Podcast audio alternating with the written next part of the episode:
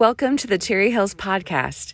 We are in a three week Life Together series where we'll learn how we give ourselves fully to the way of Jesus and his mission. Thanks for joining us. Well, good morning, everybody.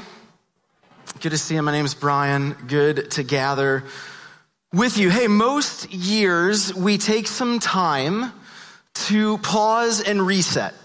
We, we just reset. We make sure we're all on the same page as far as what we're pursuing as a church family. And one of the best times to do that is the fall or the start of the school year because it naturally feels like a new beginning. Students and teachers, I'm sorry, I just reminded you it's the start of a school year.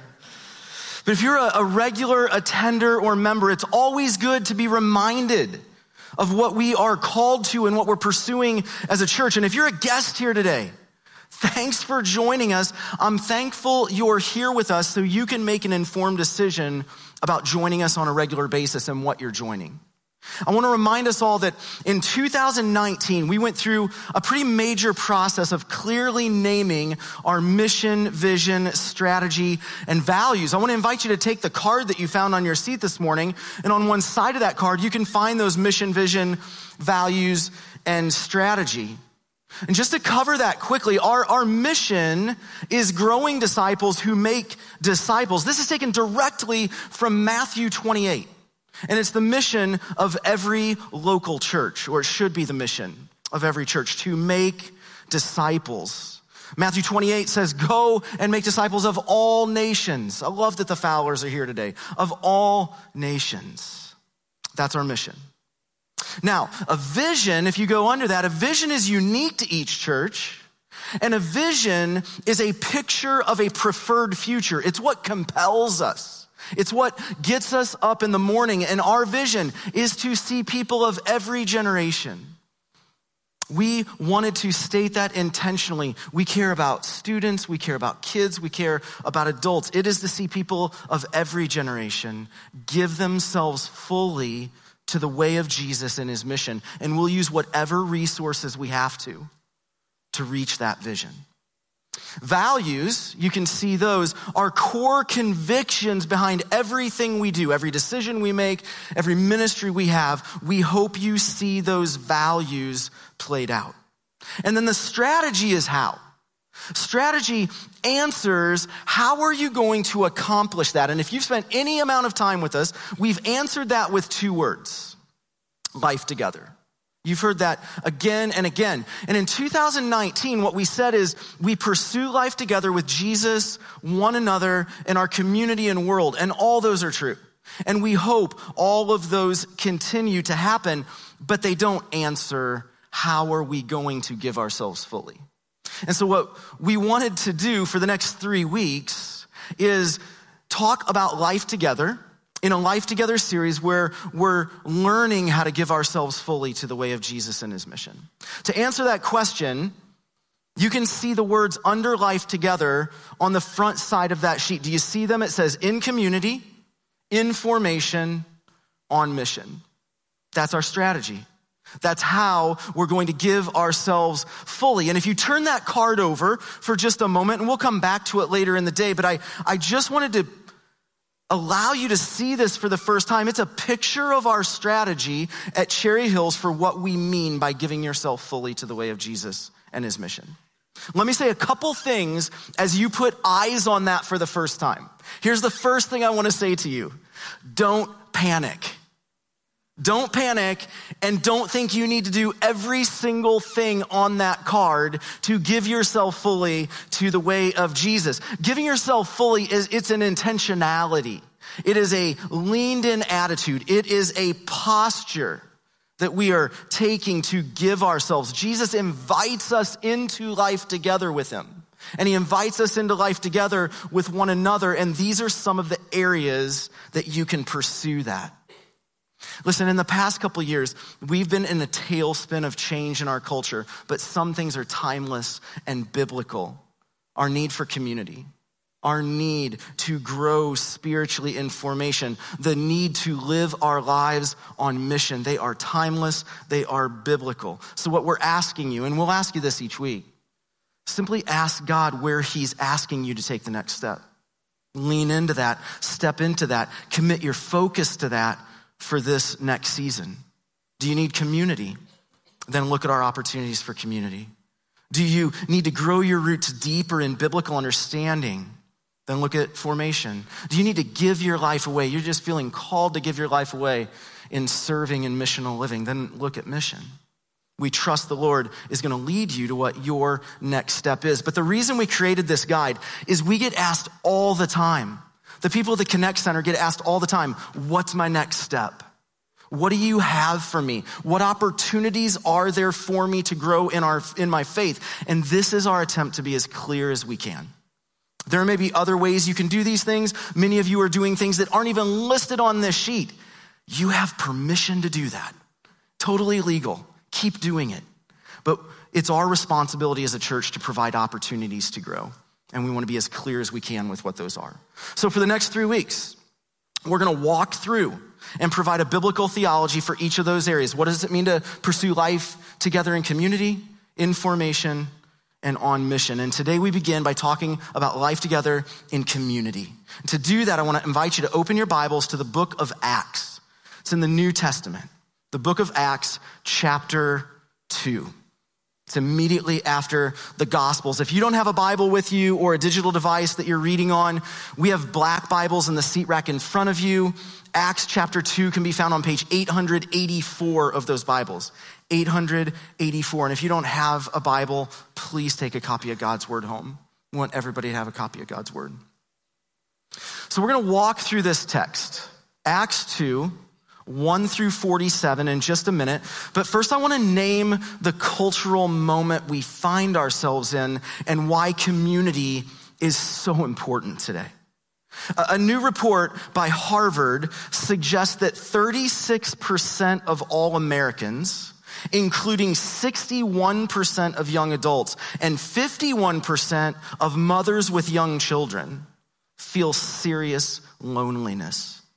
In addition, an estimated 63% of young people reported experiencing substantial symptoms of anxiety and depression.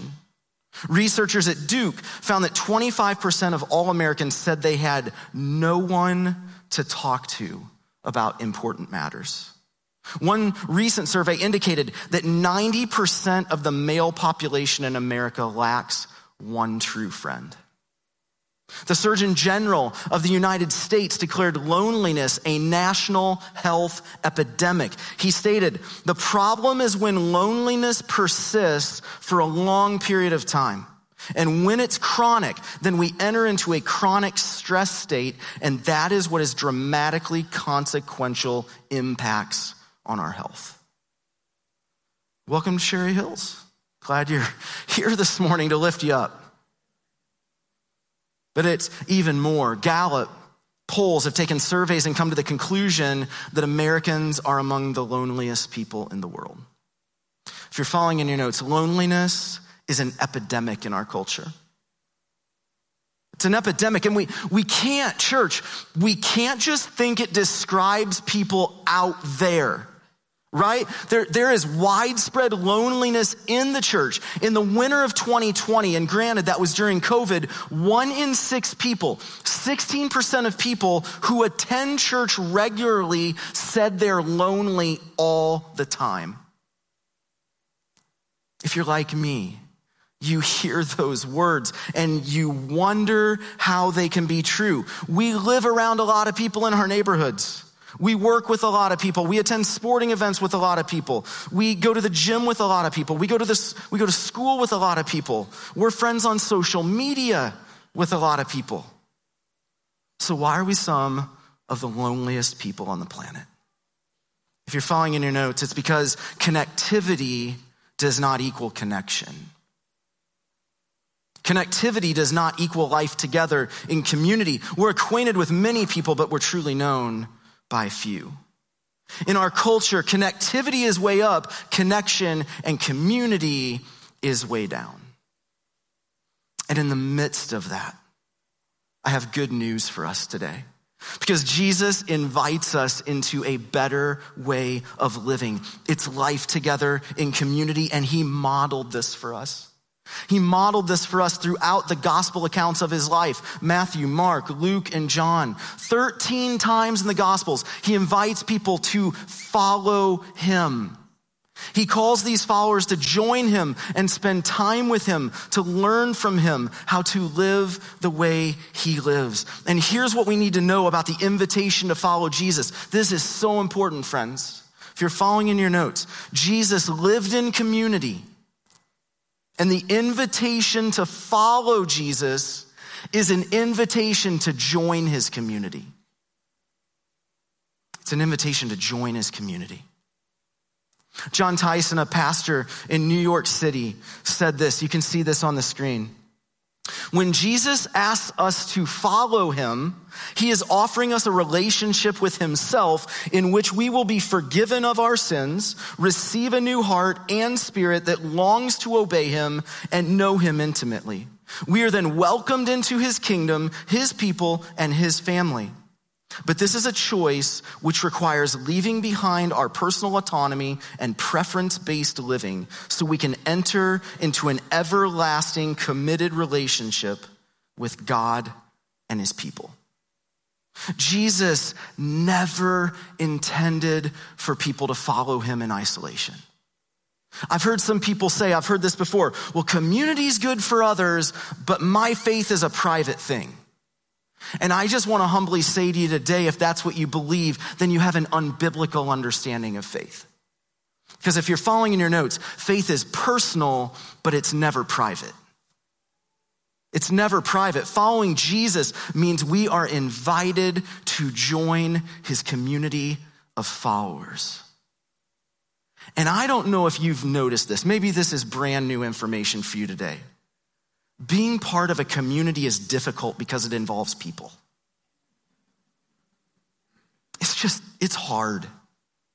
And those people like different things, right? They don't think the way I do.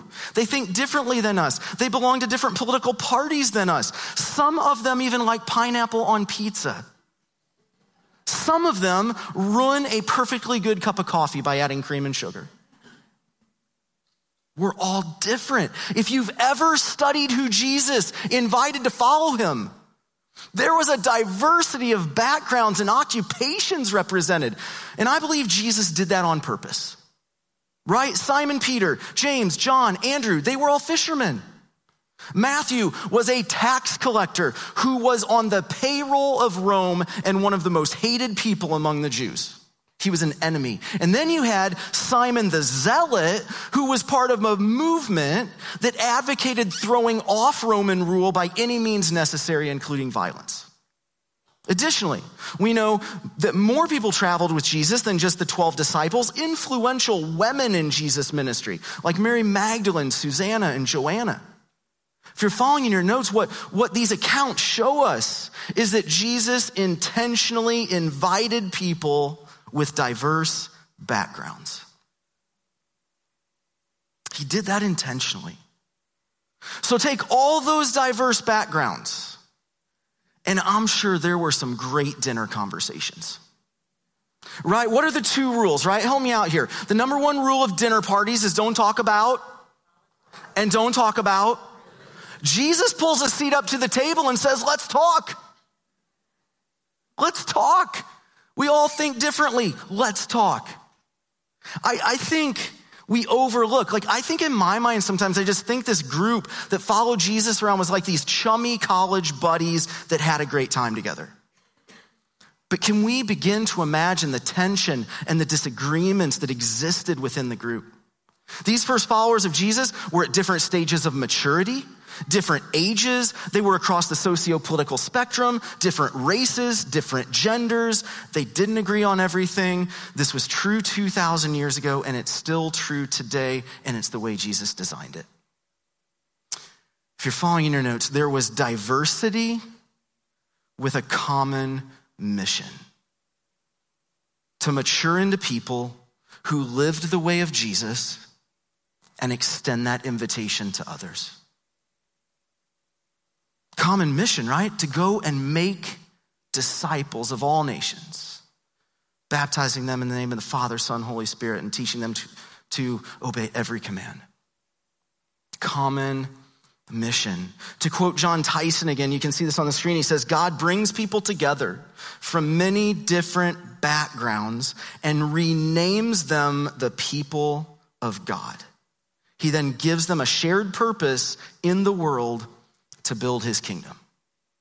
And that's what's going on in the book of Acts. As we begin the book of Acts, which immediately follows the four gospels. We get to the book of Acts. Jesus has just died and risen from the dead. It's now 40 days after Easter. And Jesus is about to ascend into heaven. And before he does that, he tells his followers there were about 120 of them. He tells them in Acts 1 8, you can see this on the screen. He says, You will receive power when the Holy Spirit comes on you, and you will be my witnesses in Jerusalem and in all Judea and Samaria and to the ends of the earth. And what Jesus is telling this group of people is listen, remember that command I gave you to go and make disciples of all nations? Yeah, don't try doing that on your own. Don't, don't try doing that on your own. Wait for the Holy Spirit that I'm going to send. And then we're told in Acts 1 9 that Jesus ascends to the right hand of God. He was taken up before their eyes. And for the next 10 days, that was 40 days after Easter, 10 days, for 10 days, Jesus' followers hide in a house for fear that the same thing that happened to Jesus would happen to them, that they'll be killed.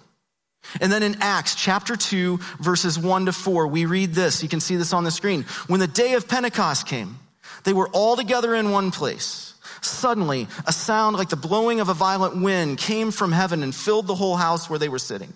They saw what seemed to be tongues of fire that separated and came to rest on each of them. All of them were filled with the Holy Spirit and began to speak in other languages as the Spirit enabled them. And then if you jump to verse 9 in your Bibles, we're told that this Holy Spirit is given to people from all over the known world at the time. Parthians, Medes, and Elamites, residents of Mesopotamia, Judea, Cappadocia, Pontus, and Asia, Phrygia and Pamphylia, Egypt, and the parts of Libya near Cyrene, visitors from Rome, both Jews and converts to Judaism, Cretans and Arabs. And I'm, i want to put a map on the screen because visuals sometimes help us. I love this map because it shows us the expansion of the gospel in one day at Pentecost. The church grew from 120 people to 3,120 people. And I show that to remind us the diversity that the church is made up of, diversity with a common mission. I was listening to a teaching on this passage, and the teacher asked this one question. Man, it is one of those questions that stops you in your tracks. He said this if you were in a church where power and fire and the Holy Spirit was poured out, what would you do? What would you do?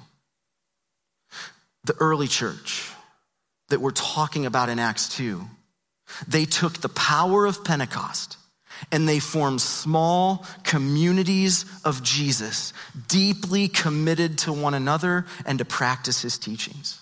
The early church channeled the power of Pentecost into small communities who tangibly lived the way of Jesus and they loved one another.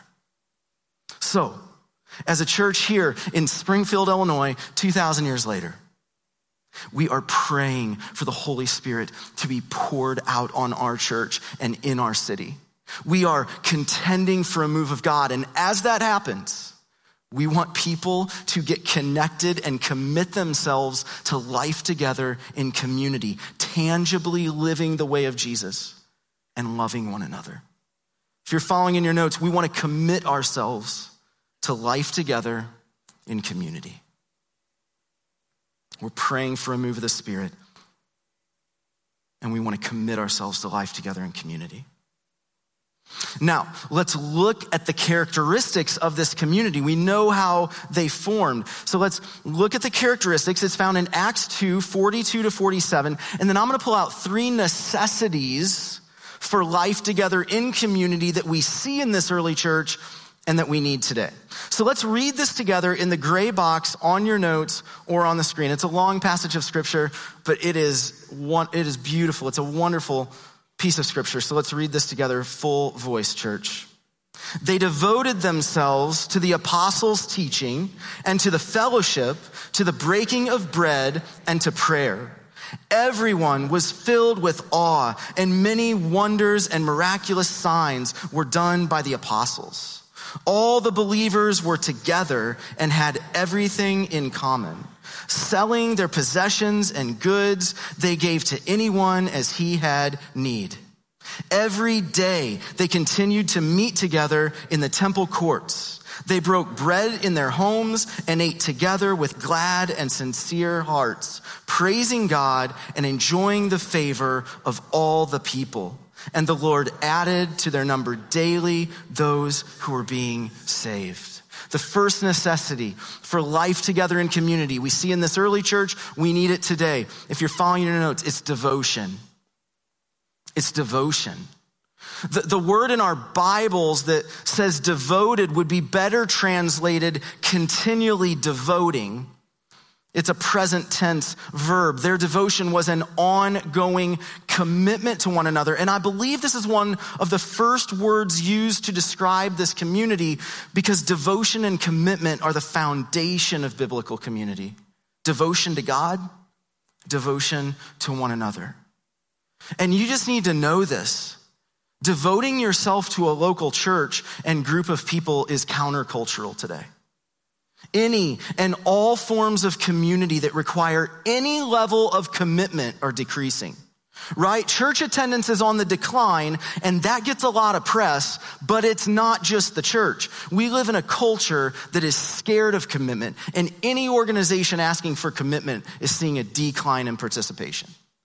Mark Sayers, a pastor in Australia, says this We fear commitment and don't want to be bound, preferring instead to travel relationally light. Thus, we have more freedom, but the cost is a sense of lostness, isolation, and an absence of meaning. We need community. We are created for community. John Ortberg, a pastor in California, said this I have never known anyone who was isolated, lonely, unconnected, and had no deep relationships, yet had a meaningful and joy filled life. Yet that is how many of us have chosen to live. In addition to experiencing loneliness due to a lack of community, growing in our faith requires others. Right? It's why we said it's not a private thing. You cannot grow into spiritual maturity by yourself.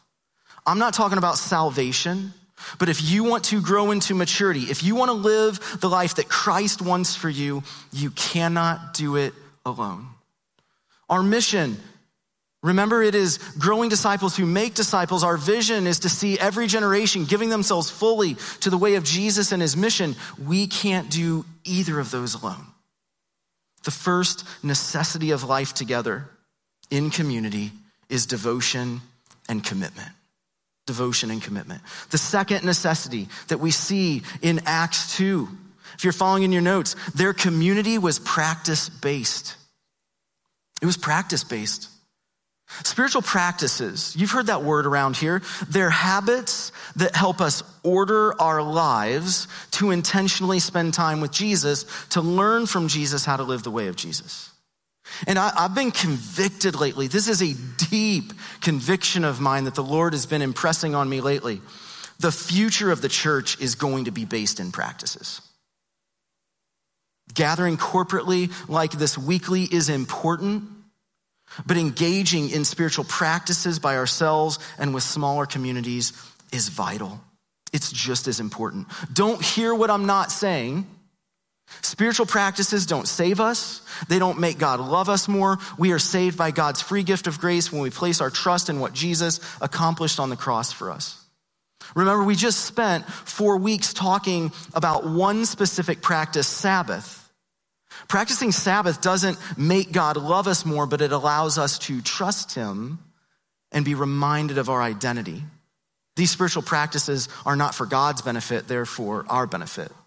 And the reason I say they were practice based is we see in our text this community they practiced studying and teaching the Word of God, fellowship, communion, and prayer in verse 42. They practiced generosity and concern for those who were hurting, verse 45. They practiced corporate worship and hospitality as they met in small gatherings in homes, verse 46, and they practiced worship and evangelism in verse 47. They developed a rhythm in their lives that was centered around practices, and these practices were part of life together in community. And let me say this I, have I thought about this this week, and I think the, the Lord just wants me to encourage us this morning in this. I, I want to say this about the practice of gathering corporately before moving on to the third necessity of life together in community. If you're joining us online, Thank you for joining us. I'm so grateful to our creative team and our tech teams that make services available each week. And I understand there are some people watching right now you are watching us right now and you have medical issues and it's in your best interest and maybe your only option to join us online. Or you're traveling, you're on vacation and you can still be committed and connected to us while you're traveling. I'm grateful for that. But I also know there are a number of people watching right now and you're watching online because it's easier and it doesn't require devotion and commitment. And I want to challenge you and I want to invite you to make it a point to gather with us in person next week. Circle it on your calendar. Make a commitment right now because there's something powerful that happens when we gather together in person to sing, to pray, to hear God's word. And there's a blessing that happens in conversations before and after services. And listen, I just want to say this if you're not joining us in person because it's more comfortable to stay at home, you're missing out. And if you have kids, your kids are missing out. Will you commit to the practice of gathering together for corporate worship? It's vital. We, we need you. We need you. This early church was devoted and committed, and they were practice based. And the third and final necessity in this description of the early church in Acts 2, if you're following in your notes, is vulnerability. So the third necessity I want to pull out. Where do I get that? I get it from verse 46. If you're looking at verse 46 in your Bibles or on the screen, it says, Every day they committed, they continued to meet together in the temple courts. They broke bread in their homes and ate together with glad and sincere hearts. Maybe you want to circle the word sincere in your Bibles or on your notes. The word sincere means without wax. Without wax. In ancient days, if something was dented or broken or it had a gash in it, they used to fill the damaged area with wax and they would, they would cover over the wax with paint and they would sell the item as though it were undamaged. So if you went to the marketplace, you might see a sign that said sincere, sincere would have been the Latin word, meaning that it was the real thing. This was the real thing as opposed to the false thing. And it's fascinating that the description of this community is that they were sincere, without wax, allowing people to see the real them rather than a false self. And I just wonder if sincerity with one another was one of the main reasons the Lord added to their number daily. I mean, I think people saw the signs and wonders that were being done. They were told about the good news of Jesus, but I just wonder if people saw something different about this community. Today, we don't use the word sincere as much as vulnerability. So if you're following in your notes, vulnerability is the willingness to be seen, which is pretty appropriate considering the example of covering brokenness with wax. A researcher who has spent years working to uncover what it is that allows people to find a strong sense of belonging and connection, asked this question What do people with fulfilling relationships have in common? Is there something they have in common? And after years of research and thousands of interviews, her finding came down to one common variable vulnerability. They were willing to be seen. They were willing to be real. Now, guys, I know you're sitting there and you're like, the first two were all right. I'm out on this one. I'm out. This vulnerability thing, I'm out.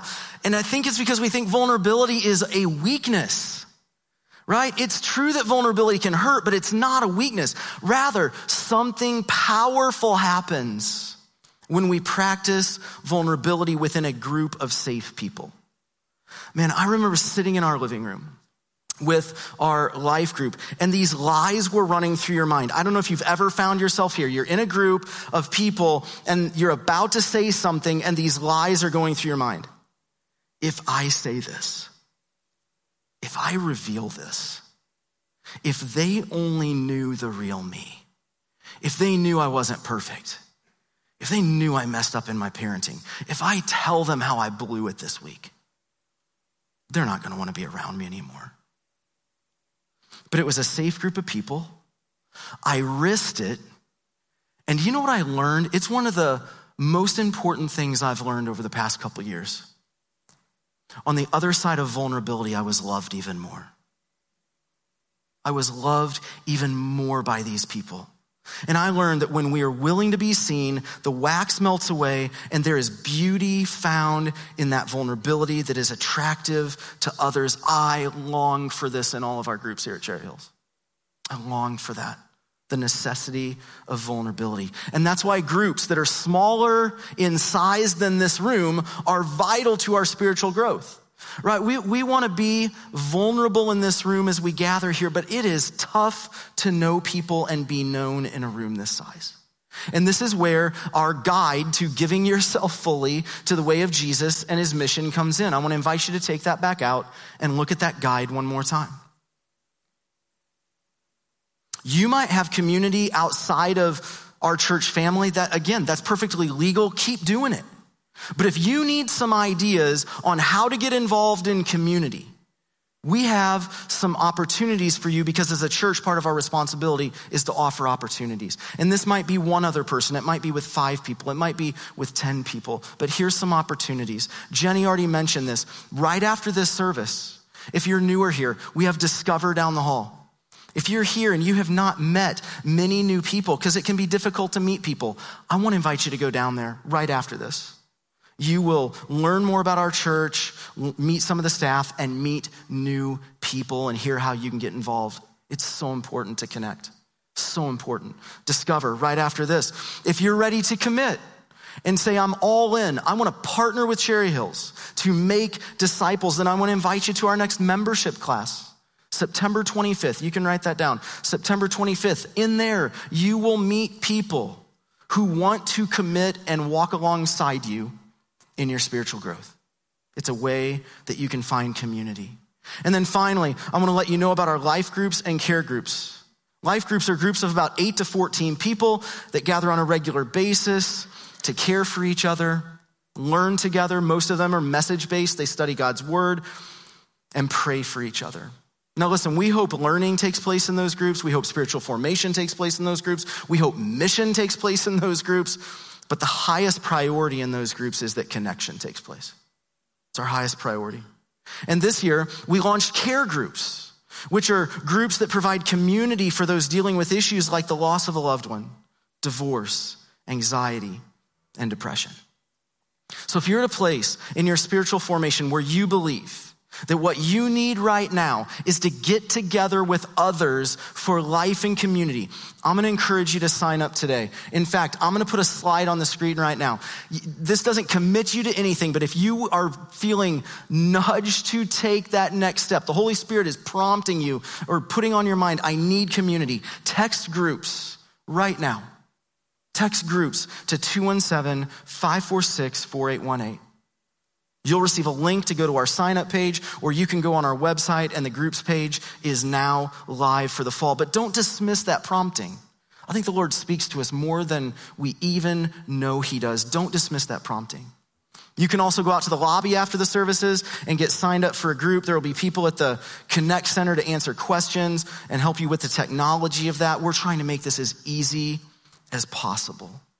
And in addition to joining a group, you'll have options under the formation and mission, and you can get, you can get signed up for the Institute classes that you'll hear a lot more about next week, or Bible studies this fall. But we want to be a people who give ourselves fully to the way of Jesus and his mission by pursuing life together in community. So I just want to leave us with uh, the question this morning, if you're following in your notes Am I pursuing life together in community? Am I pursuing that, or do I need to pursue that? And I'm going to trust the Lord's going to answer that for you and direct your steps. Would you pray with me? God, thank you that you never intended us to live life in isolation. You never intended us to follow you in isolation. When you revealed yourself to us, Jesus, you invited us to follow you and join your community. And we are so grateful for that. We are grateful that you have left us the church with all of its problems, all of its diversity, all of its disagreements, all of its tensions. Thank you for the church that has a common mission to make disciples. So, God, we are a grateful people. Thanks for inviting us in. God, thanks that we're part of your family. We're grateful. It's in Jesus' name we pray. Everybody said, Amen. Thanks for joining us today. If you would like more information about our church, visit our website or find us on Facebook. Have a great day.